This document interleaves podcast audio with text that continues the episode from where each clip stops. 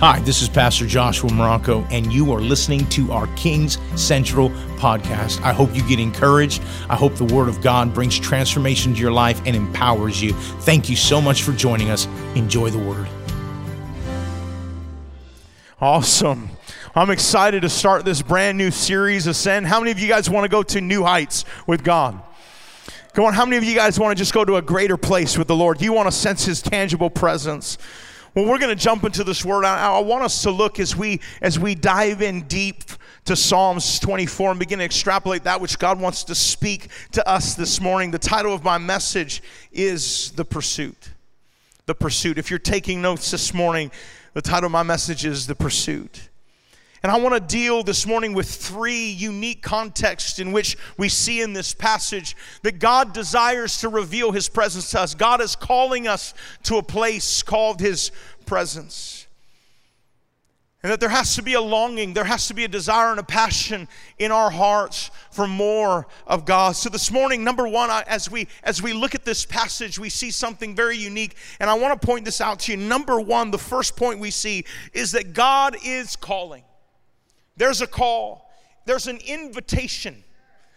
God is actually drawing us into His presence. God desires to meet with you. Somebody here needs to hear that.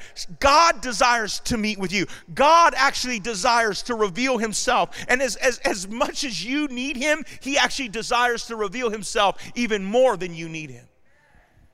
He's a personal God. God has no problem revealing himself to you. God has no problem speaking to you. That's what he desires. That's what he longs for. And can I tell you, the very nature and character of God, our God is a God in pursuit. Well, Pastor, I'm, I'm pretty messed up, man. You know, I love, I love Romans chapter 5, verse 8. But God demonstrates his own love for us in this. While we were still sinners, Christ died for us.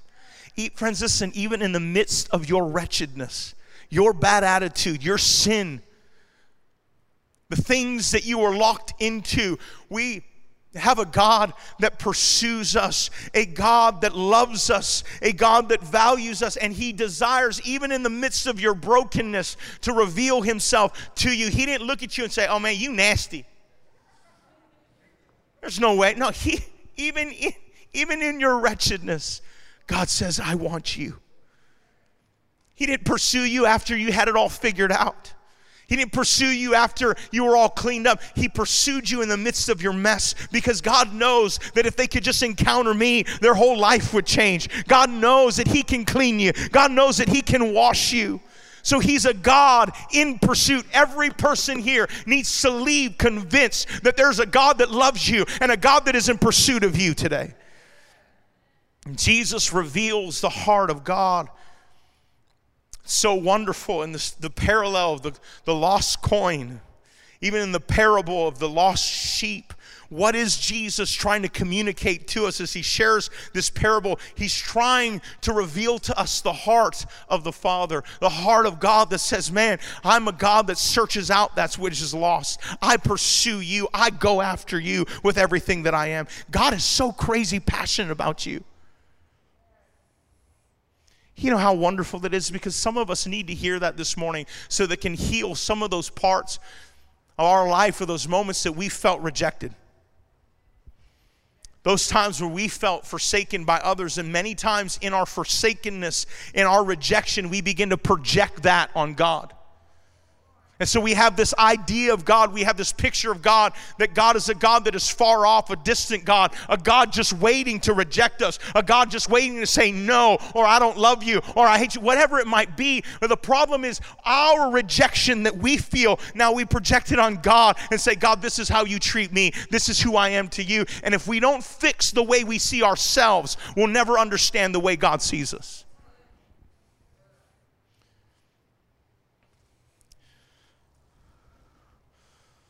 Friends, we've got to understand that if we're never able to see ourselves correctly, if we're never able to see ourselves through the lens of Christ, we'll never truly understand the depth of His pursuit for us. That He loves you, He's infatuated with you. It's crazy. Can I, can I say that? It's when you begin to hear, if you understand the true depth of what the parable of Jesus is sharing of the lost sheep,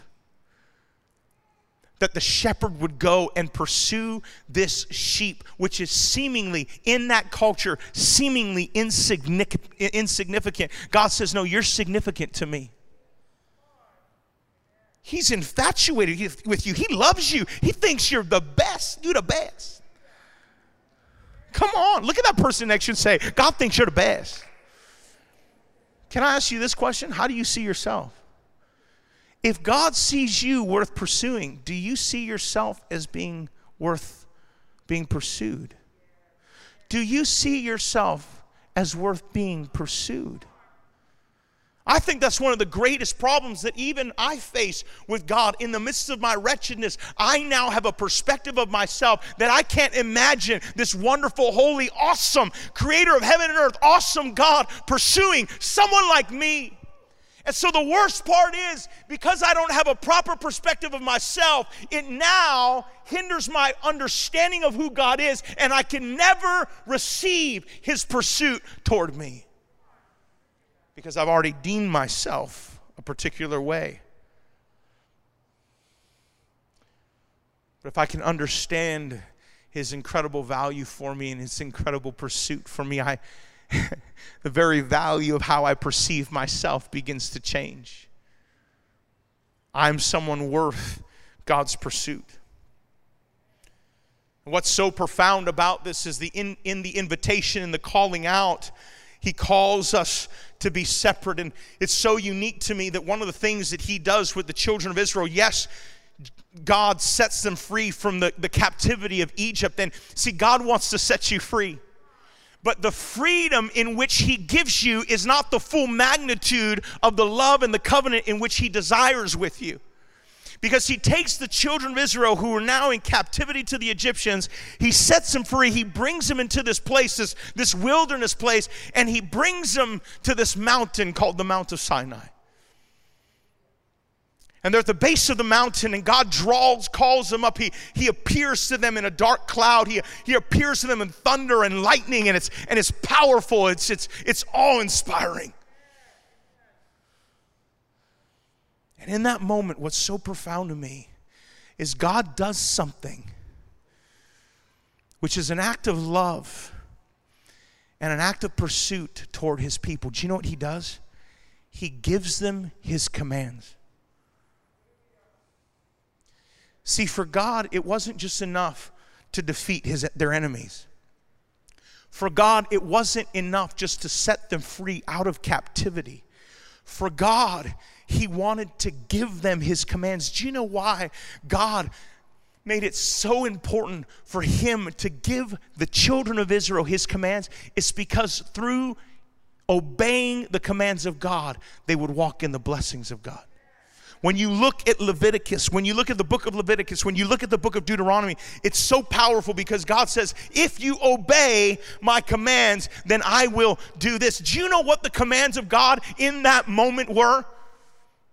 They weren't a revelation of God being a God of restriction and control, a legalistic God. That's not what it was. God was giving them on stone tablets the way that they could please Him so that, they, that He could bless them. I'm going to say that again. God gave them on stone tablets a way that they could please God, align their life with God so that He can bless them. So now Jesus comes on the scene, not the destroyer of the old covenant, but the fulfiller of it. And Jesus comes on the scene and says, All the laws of the prophet, and everything else is now surmised in this that if you love the Lord your God with all your heart, mind, soul, and strength, and love your neighbor, he says everything is here based in love. And now, when we love God, we align our life to his will, we align our life to his purpose. In believing in Christ and loving him, we now open our lives to the blessings of God. See, the commands of God was not about legalism the commands of God were all about love so that they could please God so He could bless them. Now, you know what's crazy about this, though? God could have picked any other nation. This is what doesn't make sense to me. The Israelites were the smallest of all the nations. God, why would you use the weak things to confound the wise? Like, I'm not about using weak things to confound the wise. Like, I want to use strong things to demolish everybody. No, just joking. Like, why in the world would you pick the Israelites? Why would you pick them? Like the weakest nation on planet Earth. Why?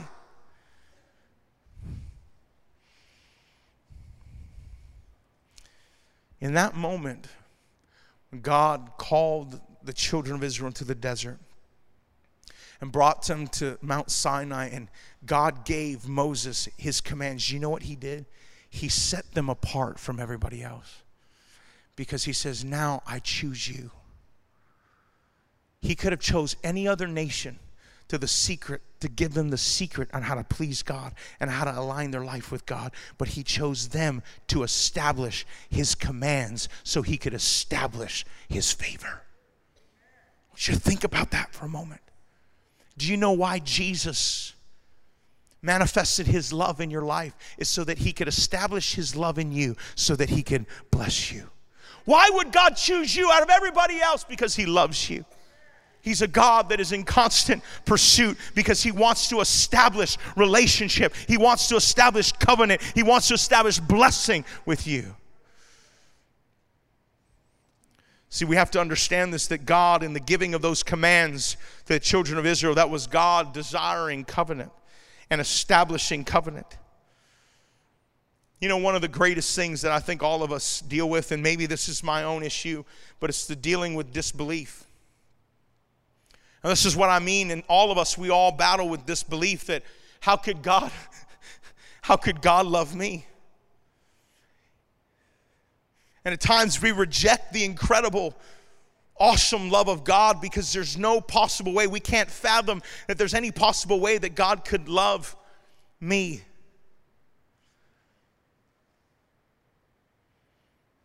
Friends, if there's anything that I can accomplish this morning, if there's anything that you can leave this place with, it's to establish this in your heart that God loves you desperately. He knows your past. Even more so, He knows your motives. and yet, He still is calling to you. He's still giving an invitation to you to come up. Well, Pastor, you don't, you don't even understand the things that I battle with my, my hurts, my pains, my, my disappointments. You, you don't understand. But, friends, if you can shift your thinking concerning God, if you can shift your thinking concerning how He sees you and how you perceive that He sees you, then you can begin to open up your life to the calling and the invitation to the Lord. Sometimes we think we've got to be just so well dressed. And I, I, remember one time I got invited to a party, and I'm like, man, I can't go to that party. I'm, I got, I just got done with football practice, and I was stank. Anybody know what I'm talking about? And so, because of my current condition, I rejected the invitation. And a lot of us have allowed our current condition and position to be that which causes us to reject the invitation. God sees you, and He still loves you, and He's still inviting you. Will you respond? And that takes me to number two is understanding the ascent. Number one is the pursuit the invitation that God is a God in pursuit of you. But number two, there's an ascent. It's our pursuit. This deals with your pursuit toward God. It's, it's, the, it's the position and the condition of your heart. You see, the position and the condition of God's heart is a heart of grace, a heart of mercy, a, a heart of love towards you. The way He sees you is so incredible. But, friends, what about your heart and your passion for Him?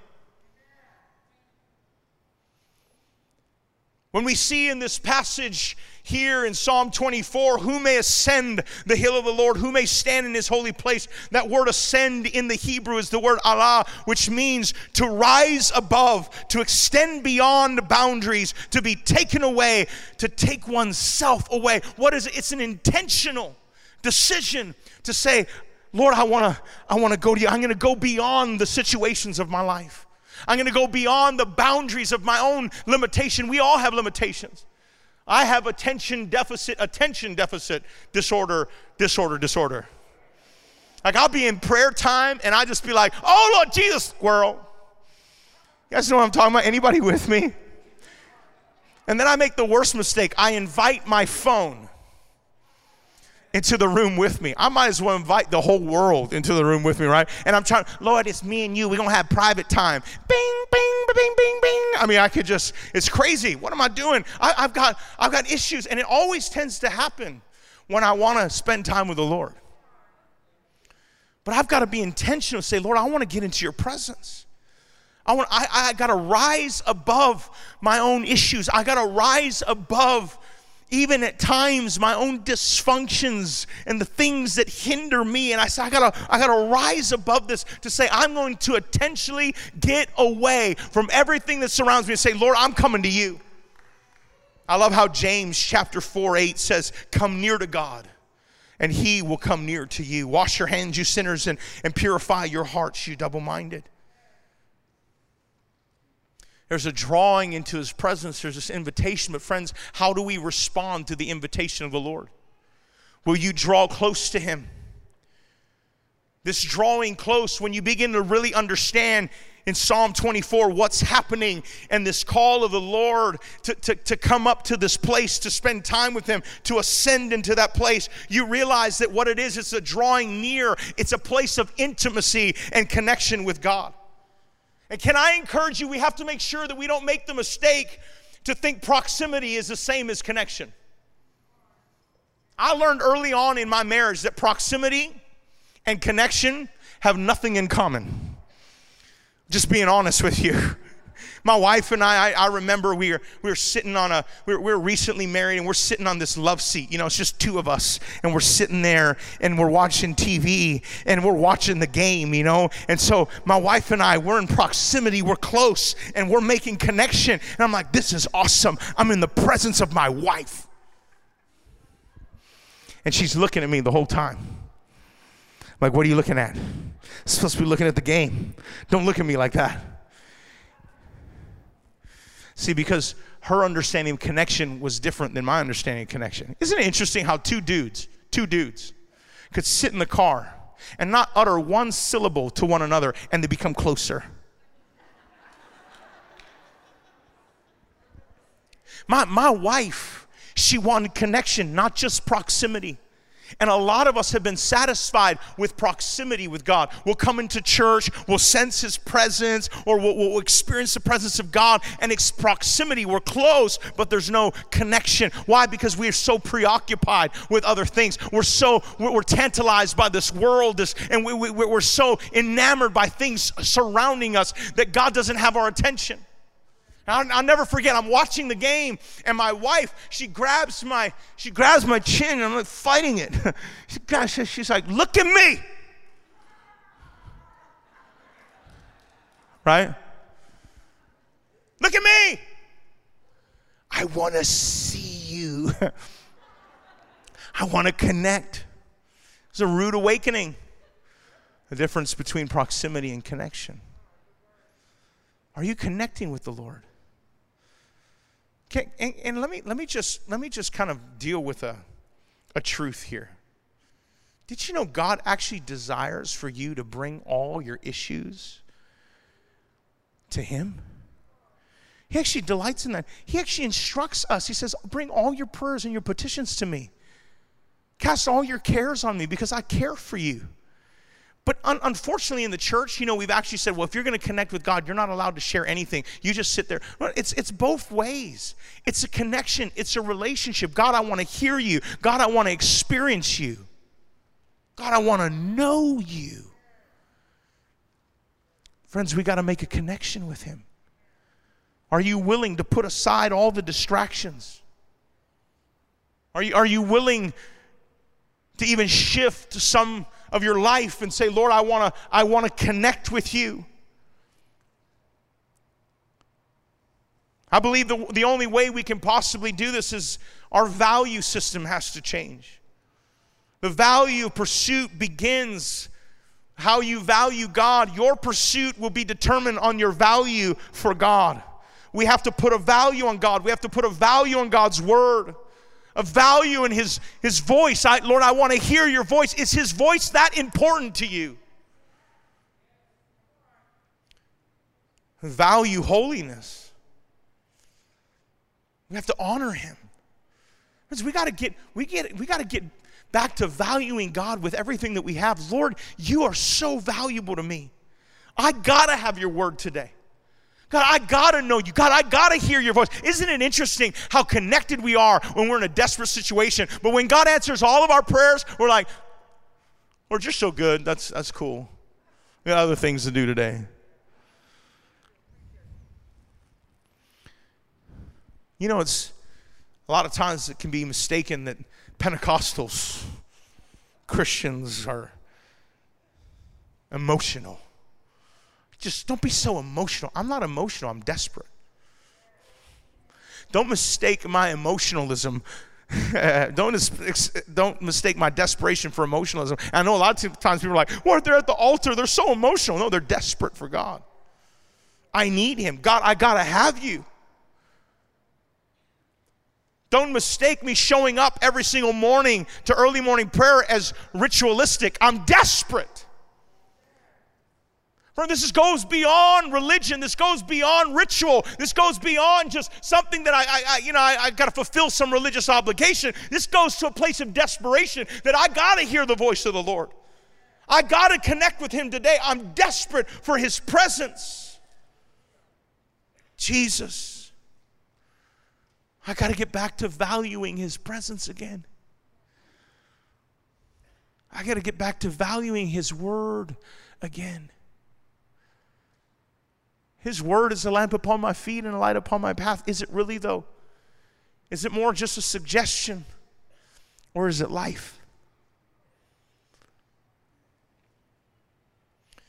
And I think one of the complications of this whole thing, and, and if I could be very transparent with you, I think we all battle with this. Can I, can I be transparent with you, church? Can I just take a moment and just tell you some of my struggles? Let me tell you what I mean. I, God's presence will either be a threat or a comfort. And that's one of the struggles I think we all face this tension that has to be managed. Is God's presence in our life will either be a threat or a comfort depending on the condition of our relationship. Depending on the condition of your relationship, you'll either see God as a threat or you'll see God as a comfort.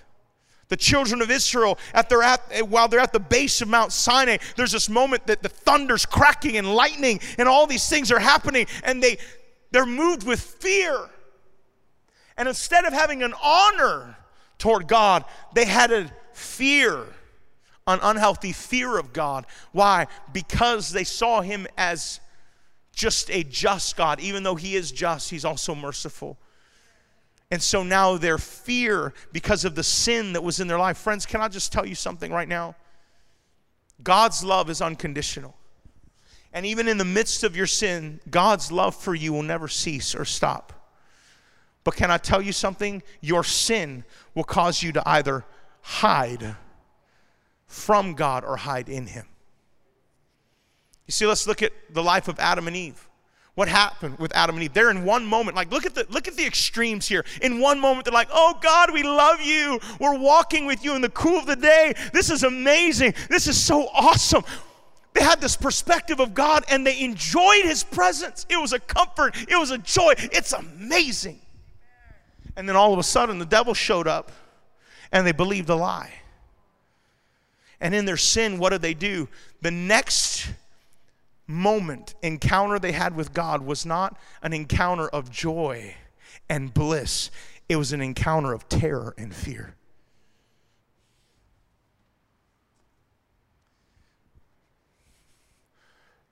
Friends, can I encourage you, please just hear me? One of the reasons why it is imperative for us to deal with the sin in our life is because sin hinders relationship. Does that mean God stops loving you? No, not at all. Does it mean that His grace is not sufficient? No, no, no. His grace is always sufficient. The steadfast love of the Lord never ceases. His mercies never come to an end. They are new every single morning. The issue is not how it impacts the love of God, but how it impacts you.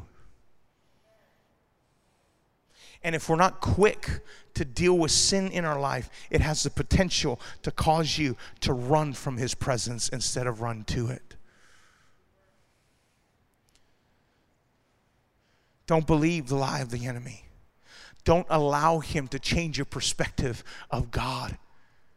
Open your hearts, open your eyes to Him and say, you know what, I, I want to deal. Maybe there are some things that you've got to deal with in your life that are causing conflict in your relationship with the Lord. Will you allow Him this week to expose some of those things so we can get to the root of the issue? Because God's desire is not condemnation.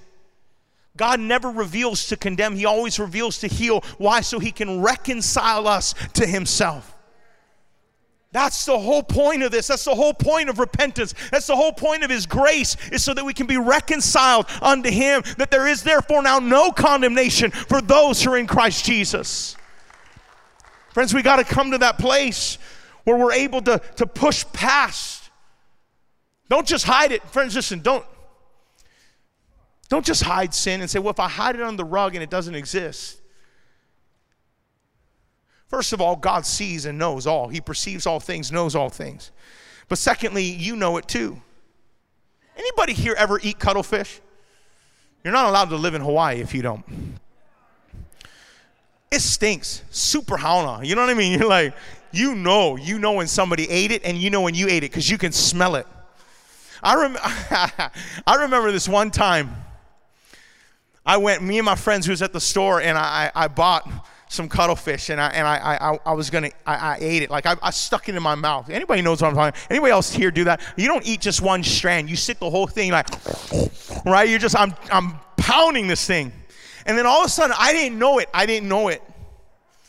But my friend went and stopped and picked up a girl, and I liked the girl that he picked up. I was like, oh, bro, how come you never tell me? Cause and the whole time, can I tell you right now, the whole time I pretty much interacted with all of them with my my shirt over my mouth because I knew I had stink breath, because I knew they knew I had stink breath. The whole thing, it was horrible. Don't allow the enemy to make you believe that you can just hide things under the rug and pretend like it doesn't exist. Pretend that there's no sin in your life. Sin will always complicate and hinder our relationship with God. So allow His grace, allow His Spirit to dig in deep and reveal those things that hinder relationship so we can know what it is to walk in the fullness of what God has for us. So the first thing is we review number one there's a call, there's an invitation. Number two, there's an ascent, there's a pursuit on our behalf. Will you pursue him this week?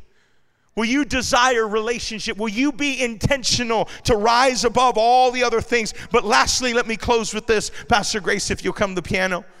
In Psalms, verse 63, chapter 63, verse 8, it's one of my favorite passages in the Bible, Psalms 63, 8.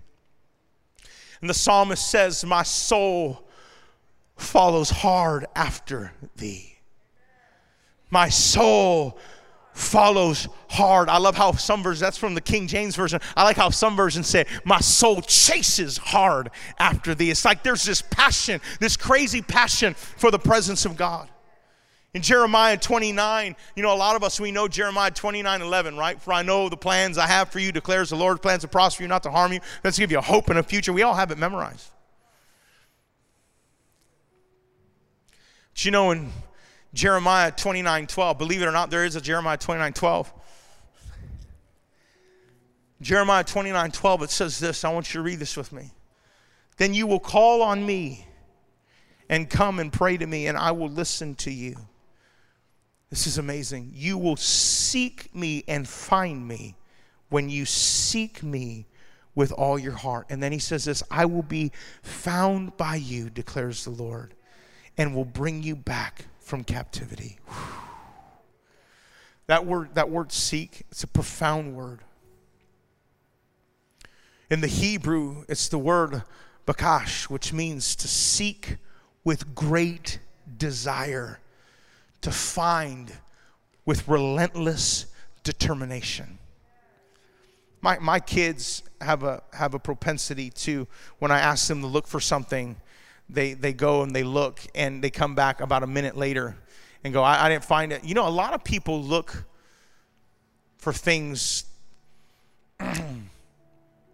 not to find it, and I can tell because my kids will go back and forth and they'll, they'll look for something and go, I didn't find it. They actually look for things not to find it. I can't find it. I can't find it. I can't find it. I can't find it. They look for things with the intention to not find it. But someone that looks for something with the intention not to find it is way different than someone that looks for something to find it. The other day, I asked one of my kids to look for something. I said, Hey, can you guys find this for me? Oh, yeah, Daddy, I'll be right back. They went for a minute. They came back. I can't find it.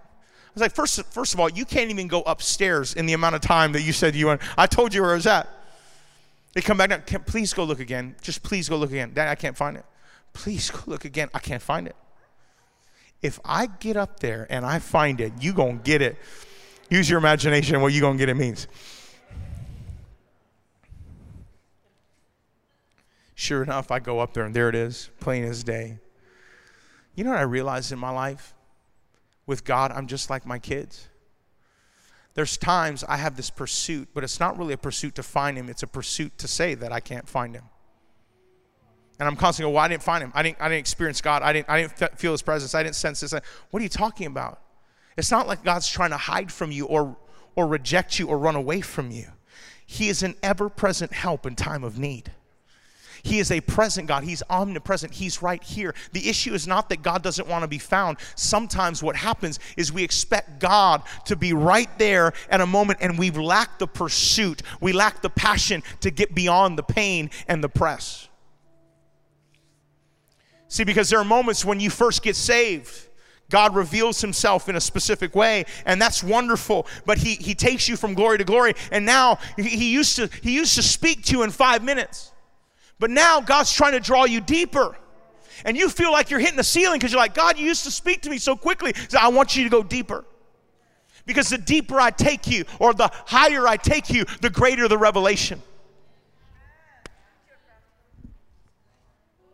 And so there's times where God will remain silent so that you learn how to press because God's concerned about your maturity and God's concerned about developing a press and a tenacity inside of you so he can take you to a deeper level in him to really know his voice to really hear him to know what it is to tune everything out and say god it's, it's me and you so that i can get a greater revelation and a greater understanding of your person. But we get upset at god don't we? Five minutes. God i've been praying for five minutes. I want to take you to ten. Ten minutes. Ain't nobody got time for that. 15 minutes. God 15 minutes Anybody here ever thrown a grown up, a grown up tantrum before? Yeah, I did this morning. God, really? Church at 7 a.m.? What are you doing, God? No, I'm just joking. I need to. Yes, I did.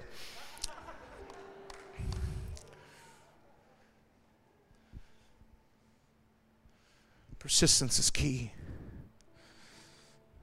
Let me close with this. We've got to get our passion back. We've got to make sure that we are not more passionate for other things. In Luke chapter 14, verse 15, we see the parable of the feast. This parable of the feast, where this incredible father prepares this feast and invites everybody. Everybody even had a they, they even had a notice from Siri.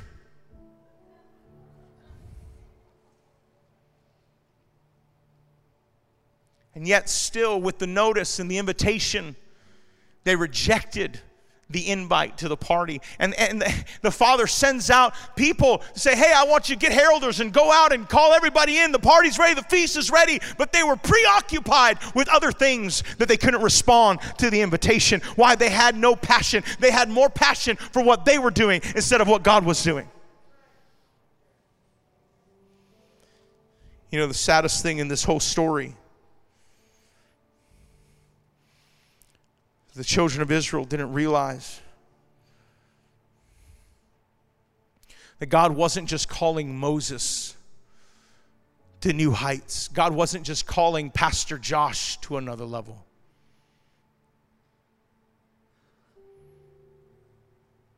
God's calling you. You know, the whole story of the children of Israel getting set free, from the captivity of Egypt and coming into the desert, finding themselves there at Mount Sinai and having this incredible call, this invitation to his presence. I want you to hear this because to me, This is one of the most unfortunate statements ever made in the Bible in Exodus chapter 20. Listen to what the children of Israel tell Moses. Exodus 20, verse 18. When the people saw the thunder and lightning and heard the trumpet and saw the mountain in smoke, they trembled with fear. What was the problem? Their perspective of God. They trembled with fear. They stayed at the distance and said to Moses, Speak to us yourself. What's the problem here? Their perspective of themselves. So they had an inc- incorrect perspective of God and they had an incorrect perspective of themselves. And they said, Moses, speak to God on our behalf. Speak to him yourself and we will listen, but don't have God speak to us or we will die. How unfortunate this moment. This, this moment where God creates a moment for the people to encounter him but they had because they had the wrong perspective of god and the wrong perspective of themselves it became a hindrance and said no no no moses god's presence is for you it's not for me Pastor, God's presence is for you, but it's not for me. That prayer life is for you because you're the pastor, but that ain't for me. God's invitation is for you. Friends, we got to get a proper perspective of a God that is in pursuit. We've got to get back to that place to say, I'm going to pursue God, but we got to get our passion back. The psalmist say, As the deer panteth for water, so my soul longs for you. Oh.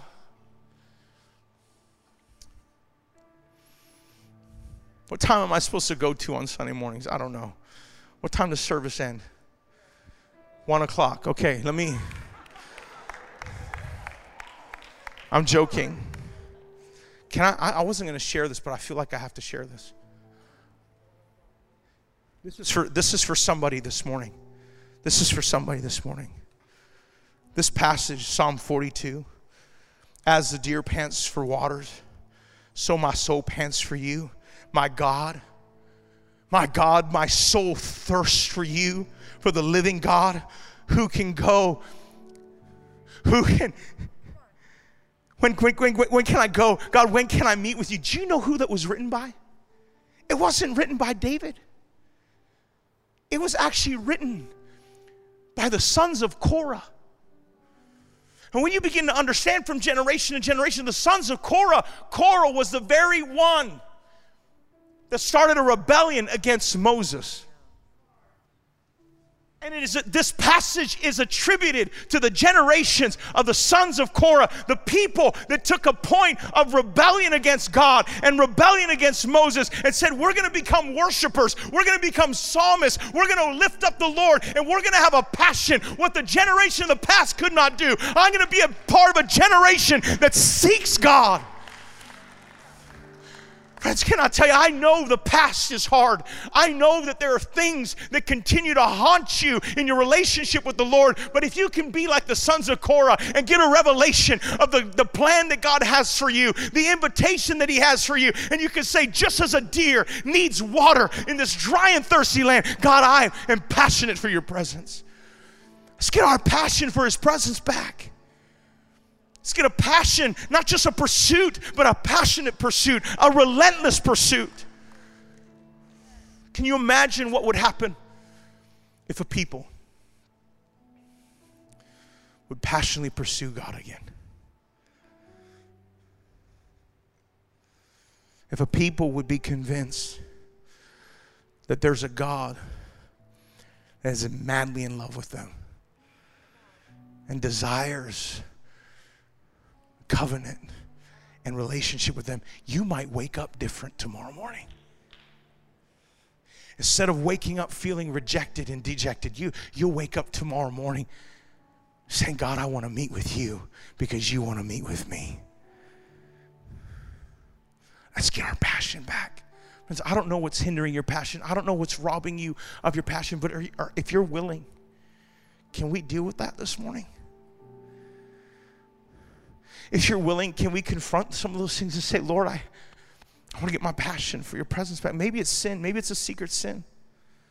Maybe for some of you, you have felt rejected, and in that rejection, you've projected it on God. I don't know what it is. But I believe this morning God is calling us to say, I want you to ascend. I want you to rise above. I want you to come up to that place so that I can meet with you and you can meet with me because I want to reveal the depths of my goodness to you. Can I tell you at the end of this month, this is what I'm believing for that the, at the end of this series, we're going to have a greater encounter with God than we've ever had before. We're going to have an outpouring of the Holy Spirit. As some of you take the challenge to fast and pray, as some of you take the challenge to put away your phones, maybe some of you in this season, you need to shut off your Instagram and your Facebook. My daughter got mad at me the other day. She says, Dad, I need a job. I said, Well, babe, you're, you're 14. She says, No.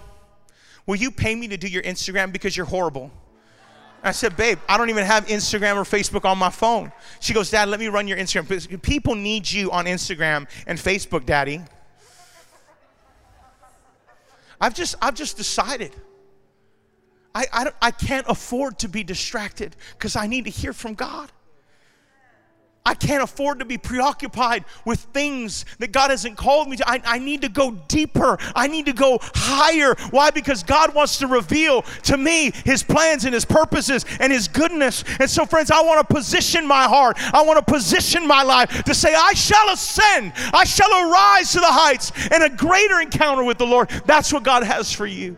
So if you want that in your life right now, some of you need to get rid of some things. Some of you need to get rid of some of those hindrances that are blocking you from getting into the presence of God. Right now, we're going to deal with it. If that's you, I want you to put your hand on your heart. Come on, all over this house. And we're going to pray. Do you truly desire a greater, more intimate relationship with the Lord? I hope the word encouraged you. Thank you so much for joining us here on the King Central podcast. God bless you walk in power, and walk in the fullness of that which God has given you.